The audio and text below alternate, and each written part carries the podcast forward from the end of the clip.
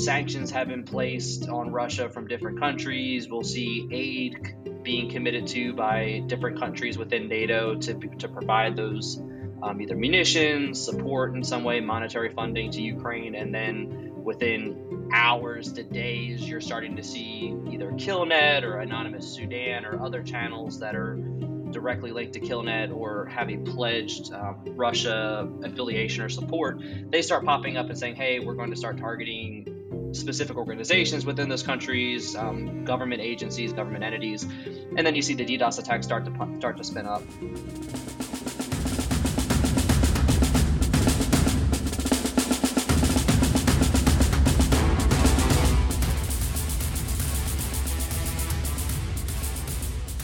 Welcome to another episode of Mandiant's Defenders Advantage podcast. I am your host, Luke McNamara. Today, joining me, I have Jose Nazario, Senior Technical Director here at Mandiant, Josh Palatucci, Principal Analyst here at Mandiant, uh, and welcoming back guest Alden Wahlstrom, also a Principal Analyst here at Mandiant Intel. Great to have you all here today. Thanks. Thanks for having us. So, our topic of discussion today, um, we're going to talk about Russian threat activity and what we've seen, you know, particularly over the last year. Uh, but in particular, a subset of this, which has been what we've seen amongst hacktivist groups, purported pro-Russia hacktivist groups, and especially the DDoS activity that they have conducted. Uh, DDoS is a is a area of cyber threat activity that I think security analysts and others in the cybersecurity space have kind of maybe mixed views on this. Some people don't take it as seriously. Uh, although we recently saw, I think, one of the most impactful uh, DDoS attacks uh, just a couple months ago. Um, but I think it's an interesting area to kind of track, particularly when looking at this larger set of what we've seen in cyberspace with respect to the Russia Ukraine conflict. Because I think it, it allows us a window into some of how things are kind of moving and changing and what's driving uh, some of the operations that we've been seeing. So uh, we're going to dive into that today. But I think a good place to begin. Jose, you've had a lot of experience, you know, tracking uh, DDoS activity over the years. Maybe just give us kind of a brief overview of how you've seen that progress in your career, um, some of the different types of threat actors that have leveraged that, and kind of leading us up to today. Thanks. Uh, so yeah, as you mentioned, I've been tracking this for quite some time. I first started looking at DDoS in about 2000 or so. I was on a campus in grad school got called in to do an IR, and it was one of those early prototype DDoS networks.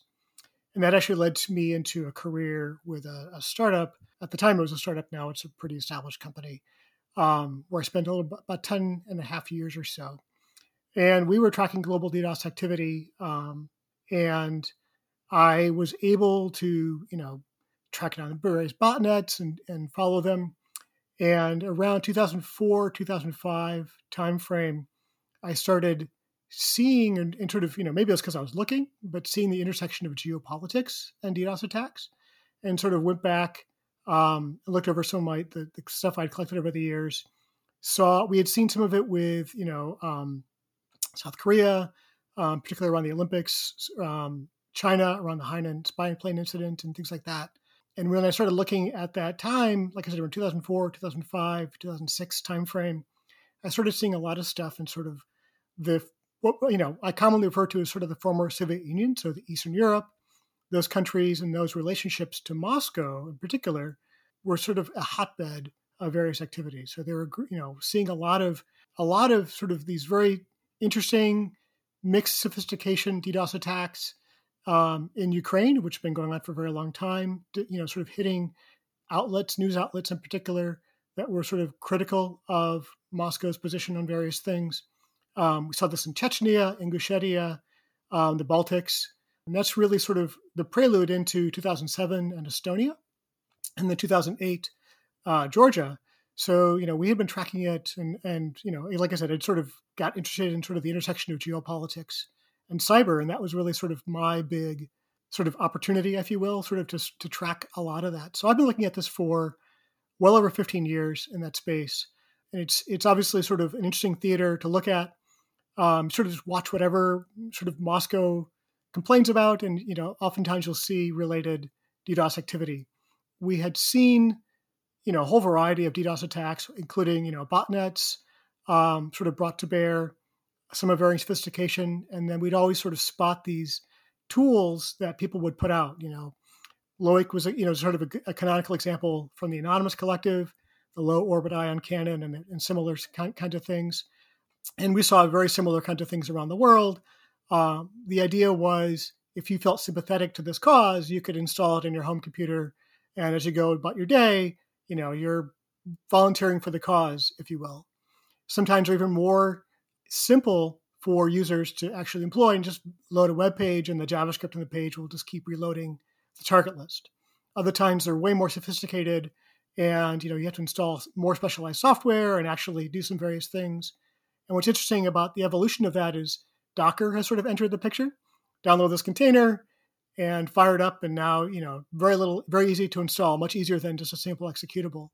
But we do still do see sort of some of the, the tools and the web pages and the like over the years. Um, I took a significant break, if you will, sort of in the 2010s in this space. But obviously, when the Russia Ukraine conflicts uh, started last year, you know, it's been going on for almost two years. Um, started seeing DDoS attacks sort of in that space and began tracking that again. And, you know, same pattern uh, really as always. So it should note, you know, we do see a, you know, sort of a, a range of activities in this space, hack and leak operations, defacements, and the like. I because of you know sort of my expertise and my background track the DDoS activity more than these these other kinds of activities, but we do see a lot of these other activities. And I generally sort of um, rely on folks like Alden and Josh for sort of the analysis. You know, sometimes it's pretty apparent that there there's an intersection of criminal botnets and hacktivists or those kinds of things. And other times you sort of see a little more coordination or a little more sophistication to their operations. And you're like, this probably isn't a run of the mill kind of organization. I used to sort of track the intersection of cyber attacks and um, sort of the Russian youth groups like Nashi and Mesnia. I haven't been tracking that at this stage. Um, so I've got no idea. Sort of Alden and Josh might have some insights there, but that was always another interesting connection um, for sort of a, a, a, way for Moscow and sort of people sympathetic to Moscow's position to sort of express their political opinions in this domain. Yeah, I think it's noteworthy there. You know, number one, DDoS actually as a tool goes back quite some time, and you've seen a variety of threat actors, as you mentioned, um, Anonymous and LulzSec, and we've seen extortive threat actors that have leveraged it. But the politically motivated, the geopolitically motivated uh, usage of DDoS also has a long-standing history that goes back to, to some of these campaigns you mentioned and track. And I think kind of where we're in, and, and Alden, when you were on previously, you know, you touched on some of the IO activity uh, that we've been seeing uh, related to the conflict at the very early outset of that. I think another piece of this that we're probably going to, you know, delve into today isn't just the the usage of DDoS activity, but it's also the hacktivist collectives and personas that we've seen emerge, especially over the last year. So I think to kind of you know segue us into that piece, maybe just kind of briefly give us an overview of how we've seen Russian threat activity in some cases, you know, confirmed Russian uh, security services leverage personas um, and sort of the complexity that brings when we're looking at, okay, here are these purported groups, uh, some of which claim to be independent, you know, completely unaffiliated, some which claim to be part of collectives.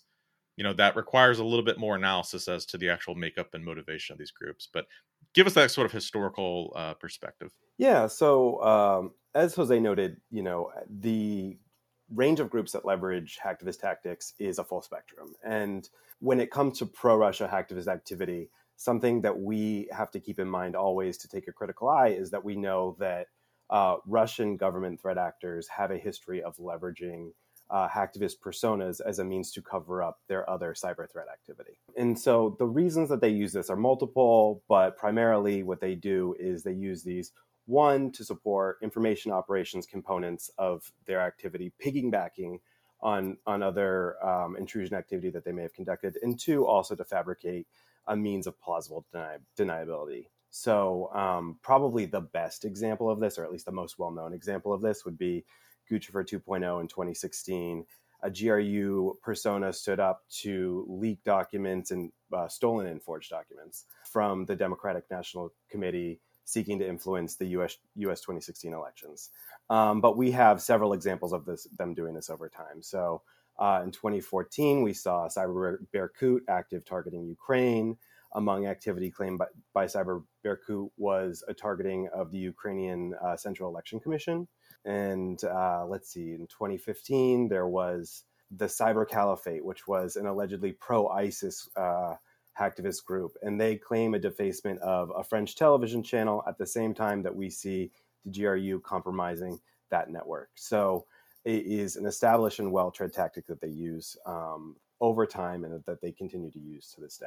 So that brings us all the way up, I guess, to, to this past year. Um, and we've seen, you know, quite a bit more uh, varied groups that have taken sort of pro Russian stances and carried out a variety of different activity. Um, some of which we've reported on that has pretty strong linkages to operations by security services. There's a blog, I think maybe from last year, about some of the uh, XakNet activity, where data that we saw being exfiltrated from uh, IR customers that were responding to a breach was showing up through XakNet um, distribution, you know, within 24 hours, right? So examples like that, very clear linkages of at least coordination.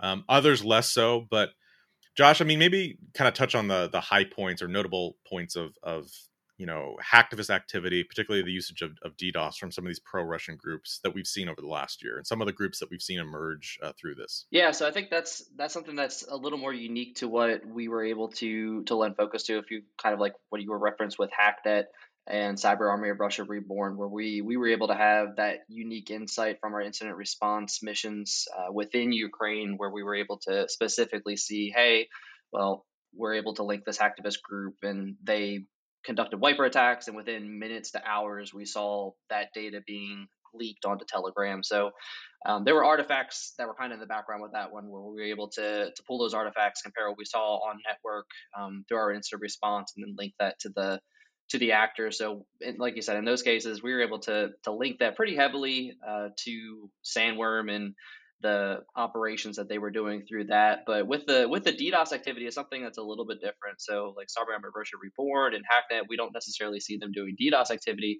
whereas the Killnet and the Killnet Collective. Um, that are kind of hit or miss. They they come and they go. There's new channels that get spun up, but they still are under the the Killnet flag. They they're, they're a little bit different. So it's something that we we haven't seen from XakNet or, or CAR, Cyber Army Russia Reborn that we call them that.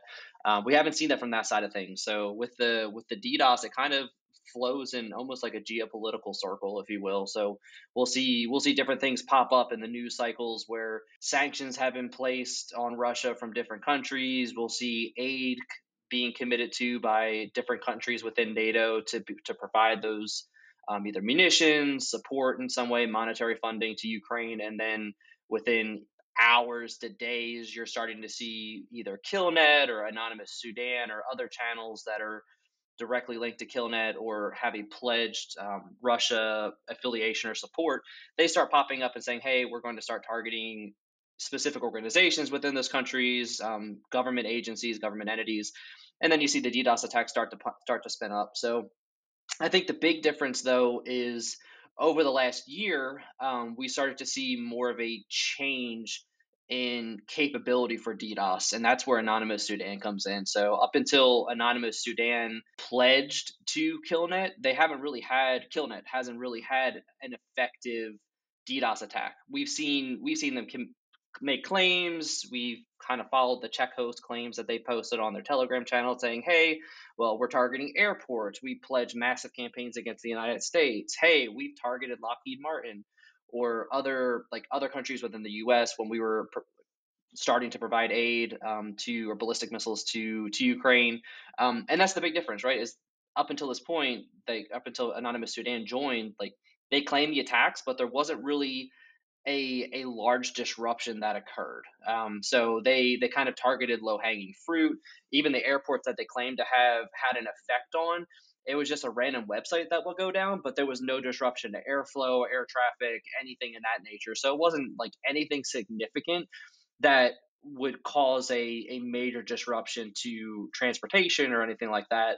But then Anonymous Sudan comes in and all of a sudden you have a entity within Killnet that actually has a competent botnet in some capacity, some way. They have a competent botnet where they were actually able to uh, target Microsoft, and that's where we actually had the first major disruption in from what we've seen at least the first major disruption um, through DDoS. Um, and since then, they've continued to have multiple disruptions. I mean, the most recently they've started they've targeted ChatGPT and several other major major entities. So I think that's where we kind of start raising the question or raising the bar is how does a how does an entity that claims to be out of Sudan possess this type of capability? Maybe go back a little bit and dwell on the the collective aspect of Killnet because I think this is something that's important um, because there's a lot of different brands you mentioned that have kind of been affiliated with with Killnet. They're always launching different collaborations with other groups. There at one point were launching a sort of a cyber mercenary component, sort of like a, a cyber version of the the Wagner group. And some of these things seem to have kind of fizzled out, never really taken off. But others, as you note, with Anonymous Sudan, have been maybe more impactful and effective components of that collective. We've actually seen several different attempts at a rebrand or other pushes spin up. So Black Skills for one was a incentive program that popped up through through Killnet where they were trying to launch a, a training cycle to train up individuals on different capabilities, and that ended up being a scam. Um, at least from what we've seen from leaks and doxes of, of specific personnel within Killnet, uh, there there's claims that that was that there were a lot of people that were scammed uh, in that.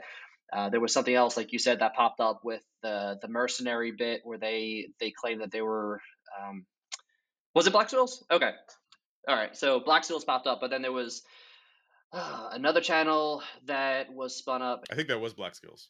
So yeah, they've they've basically spun up mul- multiple initiatives over time, and they have this history though of sort of you know you kind of just look at it and say let's wait and see because really the follow through often is lacking.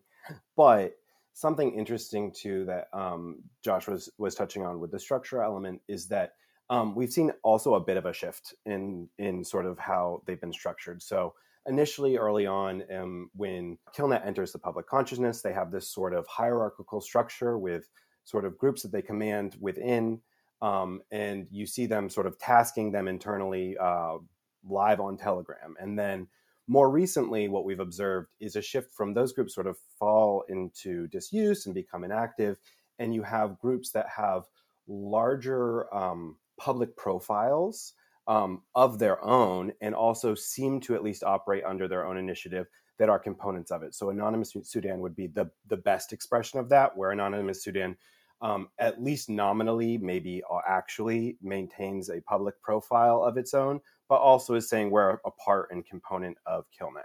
Yeah, that's a good point, Alden. I think another thing too is specifically we're talking high profile is their their claims to be working with REvil and several other high profile cyber criminals, and a lot of that just kind of seems to be spin. Uh, they they actually spun up an entire Telegram channel saying, "Hey, it, this is a channel that is claiming to be REvil. We pledge allegiance to Killnet," and then literally nothing ever came out of that. Um, and that's just that's just one example of that. But like you were saying with the the militaristic hierarchy, they they literally we were we were in all the channels. They they would say, hey, you have squad leaders, and then there were squad members within each of those that were each squad was set up to perform different tasks. Some were DDoS, some were information operations. They claimed that they had their own OSINT cell and we kind of saw that slowly fade away and like alden said it's it's at the point now where there's several high profile groups and within those it, it kind of seems that they they post the Checkhost claims or they they make claims for attacks but it there's never really anything that has been significant in regards to disruption except anonymous sudan and that's where we kind of see those but in regards to the other actors within killnet um, Killmilk. Let's get, if we want to talk about him and all all of that. So I think we've seen it what four, three or four times now where he claims to be leaving and kind of just disappears into the background, but he's still there. You still see posts being popped up in private chats there's there's different people that are tagging him and things and then give it a couple weeks and he's literally right back making claims posting stuff resharing or re reposting claims from the main killnet channels. And everything was going was going great until a couple weeks ago when the whole dox killnet movement came out and there was a couple different telegram channels that had people in it that were trying to leak as much data as they could possibly find on him and his girlfriend and other other pieces of his private life. Um, and that may be the newest push as to why he's retiring. But it's it's one of those things where it's we see a lot of cyber criminals that are falling within the within the realm of killnet. But I think when you're when you look through the weeds, I think the big thing is that there's possibly a tinge of Russian state communication or coordination in some capacity and that's where you kind of have to start looking at the geopolitical side of things. Let's shift a little bit to the tracking and the targeting that we've seen from groups like this and jose you know curious your thoughts on this but obviously one of the things that's interesting about this as a set of cyber threat activity is so much of it goes on out in the open. Um, it goes on in these these telegram channels where attacks are coordinated and josh i think back to one of your point it's been interesting to see you know public statements by a particular NATO uh, government that they're going to provide tanks or other munitions to the Ukrainians, and then within 24 hours, you know, get targeted um, and and coordination being spun up to target via DDoS attacks by some of these groups. What's been the process like for kind of tracking this activity, both in terms of seeing that coordination, but then also trying to assess the actual impact on those targets, uh, the impact of you know websites going down and in some cases those being sustained or short lived. Over the years, the tracking has sort of changed a bit. Back in the old days, uh, spent a bunch of time tracking down every possible kind of DDoS botnet we could find and building C2 uh, trackers that would, you know, impersonate the bots, log, get in, log the commands, etc.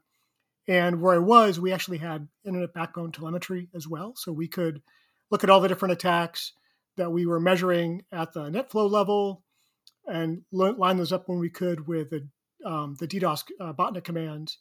And the overlap was, you know, not very great, uh, but it did give you sort of two different independent pieces of data.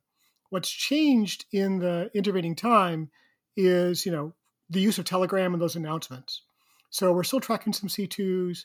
We're tracking a bunch of Telegram channels and those announcements. We don't have telemetry that we can use um, here. So we can do some things on occasion, but we can't really sort of use it extensively like I like I have in the past. Um, the so those two data sources, the uh, C2 commands, you know, hey bots, attack this victim today, together with the claims again, as Josh noted, using the check host websites or similar kind of tools. This website is down as evidence of, the, of their successful attack, come together uh, to provide sort of a, a decent picture in the Telegram post, they'll typically, you know, as uh, as part of the claim, obviously tell you sort of you know who the victim was through the Checkhost site. Sometimes provide a, a screenshot, but also sort of tell you why they did it. Right. So hey, you know the the Russophobes in this country or whatever are going to feel our wrath, etc. But what's really interesting is where we do have both visibility in the Telegram channels and the DDoS C2s is the overlap or the the um, the, real the real visibility you get in those two cases, right? So we where we have visibility into things beyond just the Telegram claims, there's such a small fraction that actually get claimed, and they only do it when it's evidently successful. So they might strike a bunch of targets, fire off check hosts, but if they can't show you proof of you know harm or proof of, of, of uh, that the system is down, they're not going to tell you about it. Like we tried to do all these things, we failed. No one does that, right? So it's human nature. You're only going to do it if you're successful. So we're seeing, you know, maybe a 20%, 25% success rate on sort of the best days. And then we do have sometimes visibility into or we can line up sort of the attack and the claims, um, the attack traffic and the claims. So we can sometimes get visibility into protocols used or attack techniques used, infrastructure used. And that's where we start getting interesting insights into, well, these two different organizations made claims, but they're using the same infrastructure.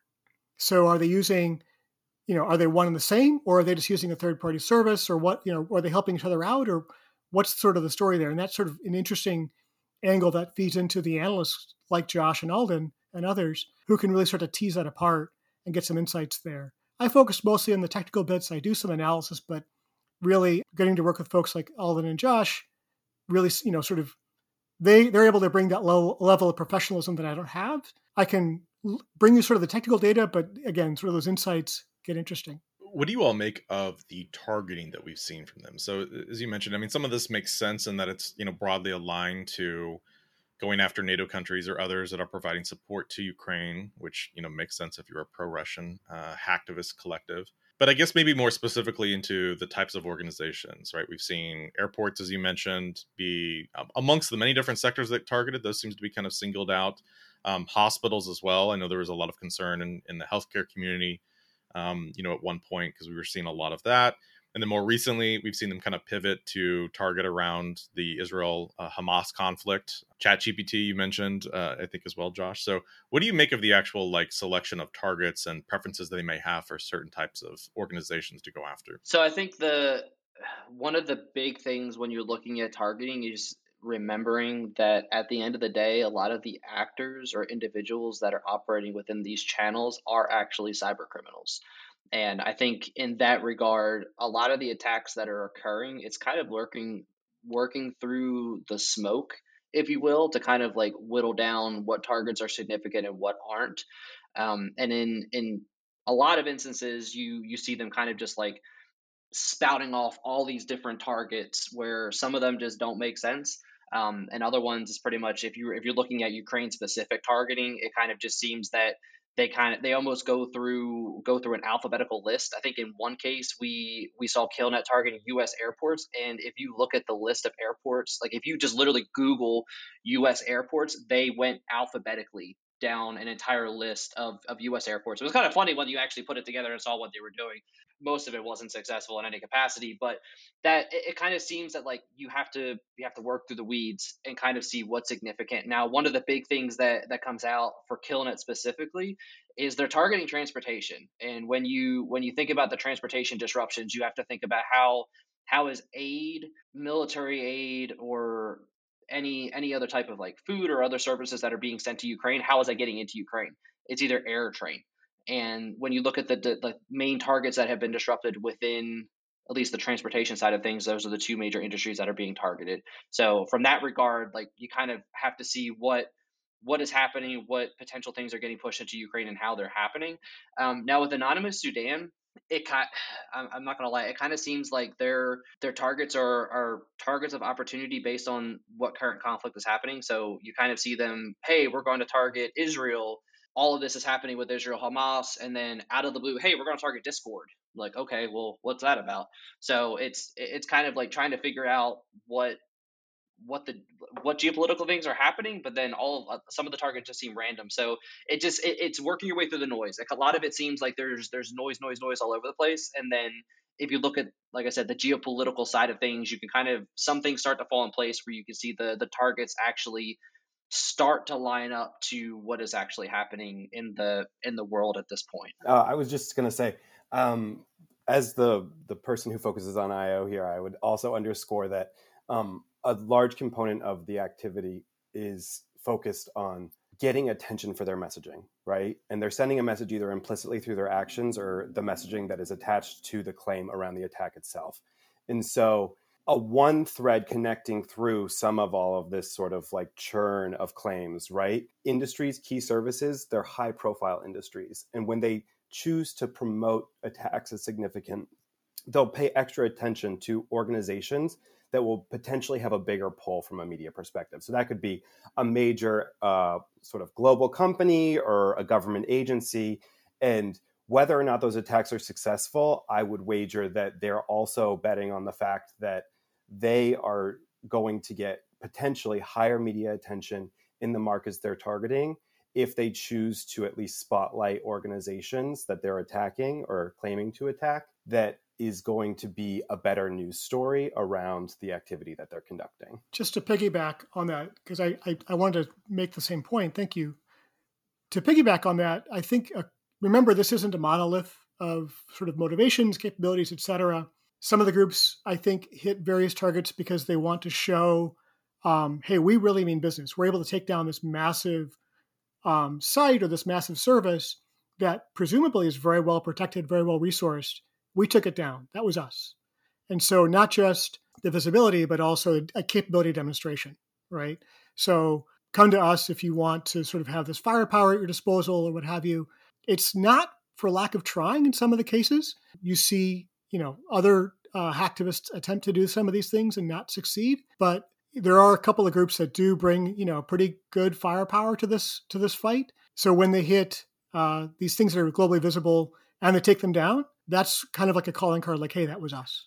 Yeah, I think another another key thing too is out of all the noise that this side of things the killnet collective is making it kind of just begs the question is are they are they specifically there to make noise make insane claims of targeting major high scale organizations and entities while other groups are in the background actually doing work and leaking things on a telegram and i think that's kind of where like XakNet car and other entities that we've linked to the Russian state in some capacity, they're still in the background. They're quiet, but they're still in the background actually leaking legitimate data that has been compromised from Ukrainian organizations, and they're still doing significant damage in regards to wipers and other things, and that's still all active in the background. So it's it's just kind of begs the question: are I'm not saying that Killnet and XakNet are linked. We have nothing to prove that, and I, I, personally don't think so.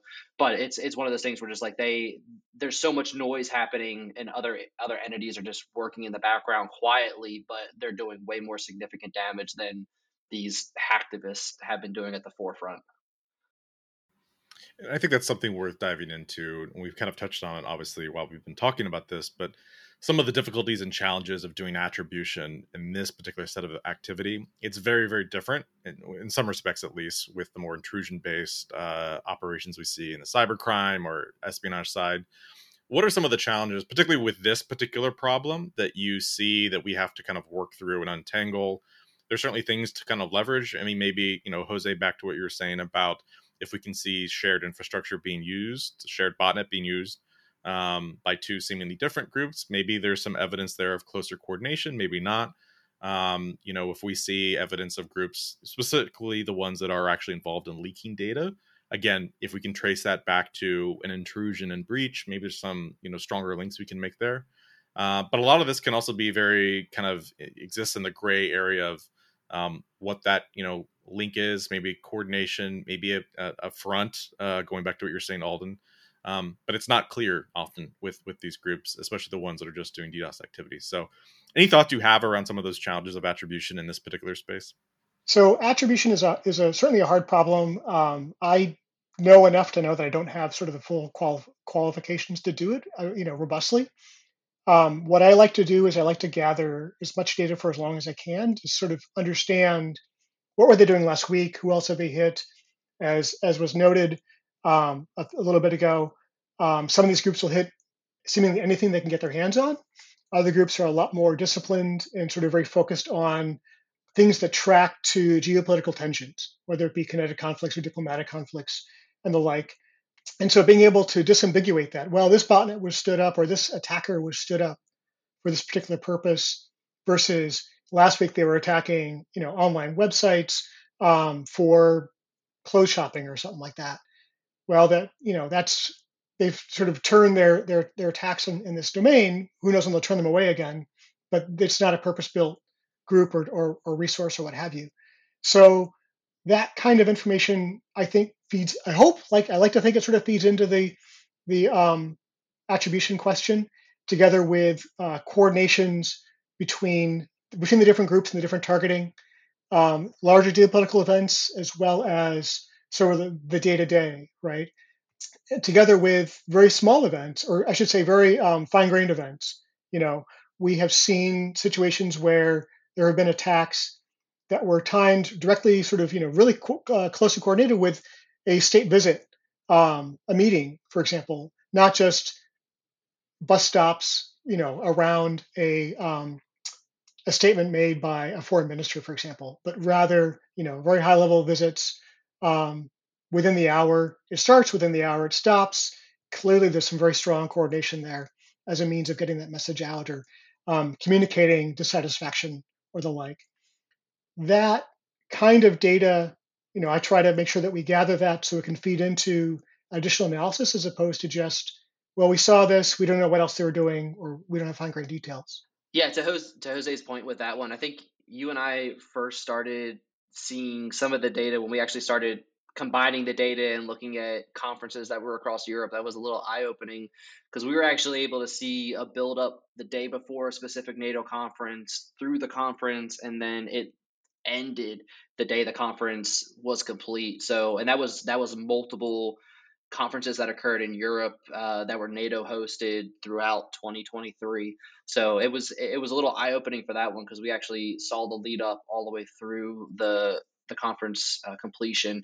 Um, another big thing with the the attribution is that from from Mandiant side of things, we are very stringent when it comes to publicly putting attribution on a specific actor or activity set, and I think that's that's something on our side that we're just we're very careful on, and we we try not to jump to conclusions and that's like even at this point where we have killnet and everything it's just like okay well we see them doing all this activity. We we see the geopolitical side of things. We see them continually making claims and all of this other stuff. But we we lend credence to any type of attribution with that. Where like at this point we we can kind of say with a little bit of uh, definitive like confidence that we we think that in some capacity the Russian state is is an influence. Um, and that's based on specific geopolitical targeting, based on either sanctions putting in place against uh, Kaliningrad, for example, and everything that happened around that, all the way to sanctions against Russia itself or specific Russian assets. Um, you, you kind of start to see different targets of opportunity pop up in those instances where it's like, okay, well, there that that wouldn't be a PIR for a, a priority intelligence requirement for uh, a hacktivist group unless there was some type of Russian leadership are handling in the background saying, hey, hit these targets because they're doing this, blah, blah, blah. So it, it's a little bit easier from that side of things to look at it. But if we're talking specific attribution to the major Russian state actors, we we haven't or we've held back from making any type of attribution claim unless we specifically have detailed intelligence stating, hey, we have these artifacts linking these specific instances to these specific actors at these specific times and we have the evidence that we can actually prove that.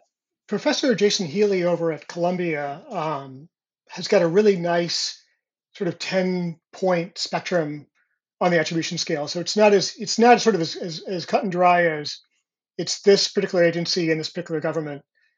There's a um, on sort of the um, closer to their, you know, okay with this end of the spectrum is everything from well they lack the controls to put an end to this, to they knowingly turn a blind eye to it, to um, they encourage this, they fund it, they direct it, they task it, all the way up to, you know, um, they're sitting at a desk in the building kind of thing. That's important to keep in mind, I think, as we talk about this kind of attribution, this attribution scale that he talks about, I think it came out about a decade ago, is really important to keep in mind here and you know has an interesting corollary that came out uh, this earlier this month from the Red Cross, talking about the responsibility of states to um, keep non-combatants or people who are sort of not in uniform out of geopolitical hacktivism because it, it really blurs the line in some really murky areas in, in the law of armed conflict here.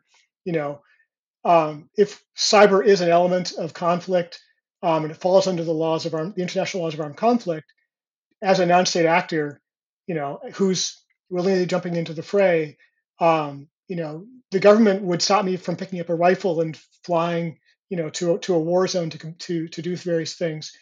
doesn't have the same responsibility to to prevent me from um, installing some software and launching sympathetic attacks from my home machine. Another another thing just to like that helps us with tracking as well, and I'm not going to name specific channels that we're tracking in this one just because I don't feel like giving away some of this but um alden like from an io perspective i think one of the big things we that kind of like catches our our eye more than anything else is when certain channels are actually amplifying other channels of interest that we've start to see start to see different things aligned with russian state interest. And that's something that also kind of pulls us in a little bit to be able to say, hey, we need to start paying attention to this a little bit more, and we're actually able to start putting links together to to build more of a case. Yeah, um, related to that, what I would say is is that um, the sort of the Russian invasion is an interesting case study in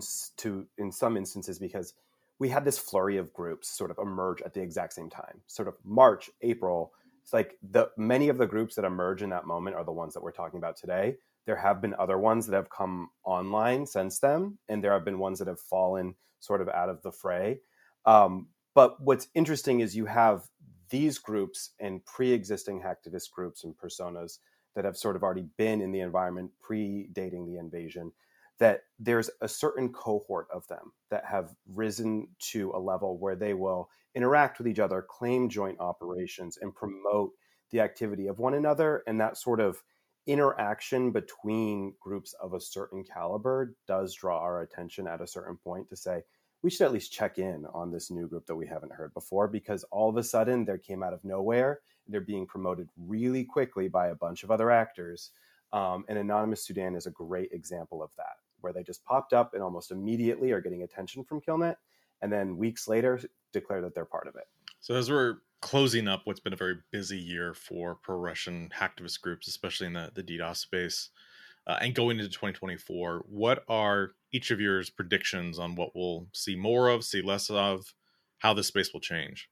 I'm going to echo a little bit of what Alden said. There was at the start of the, the Russia Ukraine conflict in 2022 an explosion of groups. It's sort of hit a steady state at this point, similar to the kinetic aspects and the, and the sort of the, the diplomatic you know, conflict. I anticipate sort of a stalemate continuing or sort of the status quo continuing. Um, no significant. I, I'm not. I think things are going to roughly stay the same where they are in this space. Obviously, you know there could um, be a massive die-off or a massive new entrance. If history is any guide, it's it's. I think that phase is pretty much over, and we're sort of just stuck with this as an aspect in this conflict right now. I'll go ahead and jump in with this. So I I think we're like like you said, Jose. I think we're status quo with with where things are currently at. But I think one thing to definitely keep an eye on is funding for Ukraine and how they are progressing in the current war, if you will. So is the counteroffensive where's the counteroffensive is going? Um, is Russia losing ground? Is Russia gaining ground? And I think you're going to start seeing a lot of things start to happen if Ukraine gets the aid or continues to get the aid that they need, and they begin starting starting to make uh, significant pushes uh, on their counteroffensive and start to to take back more land. Um, I think that's something that you have to be paying attention to because there's going to be more things happening, more attacks in Ukraine, um, potentially more powerful DDoS attacks um, or wiper attacks in conjunction with leaks or or other things. Um, Russia has done a really good point, uh, a really good point to now in regards to not crossing that line that would invoke um, Article 4 within NATO. And I think that's one of the things that we tried to push when we did our blog last year with XakNet and Cyber Army of Russia Reborn was that um, everybody was just calling them hacktivists. There was no like push to link them to the Russian state. And I think that's something important to keep in mind is that we we've tried to change that narrative to to show that Russia is using the hacktivists in, in some capacity to to push their own agenda, follow their priority intelligence requirements. And I, I think blending with where the war is at this point, that that could either increase or remain status quo based on where the war progresses from here. And one thing that I would add as an outlook uh, is somewhat adjacent because I would first of all second what Jose and Josh just said is looking forward to other conflicts, other major events, potentially involving actors of other political alignments, to the degree to which this activity surrounding the Russian invasion in Ukraine with pro Russia actors has been seen as successful or useful. In what ways, or will we, have we, um, seen hacktivist activity increasing or targeting those events as well from the range of the full range of the spectrum from likely independent actors to state adjacent or those affiliated with more sophisticated state backed actors. Excellent points, and I'm sure um, you guys will be very busy going to uh, 2024. This this activity shows no signs of slowing. Jose, I think, as a, a point you made earlier, also we have some pretty significant elections, which we've always seen to be a magnet for DDoS uh, and hacktivist activity. So, um, how that will play into things will be interesting to track. But fantastic insights as always, Alden, Josh, Jose. Thank you for your time today and uh, enjoy the rest of uh, your day. Thank you. Thank you. Thank you very much.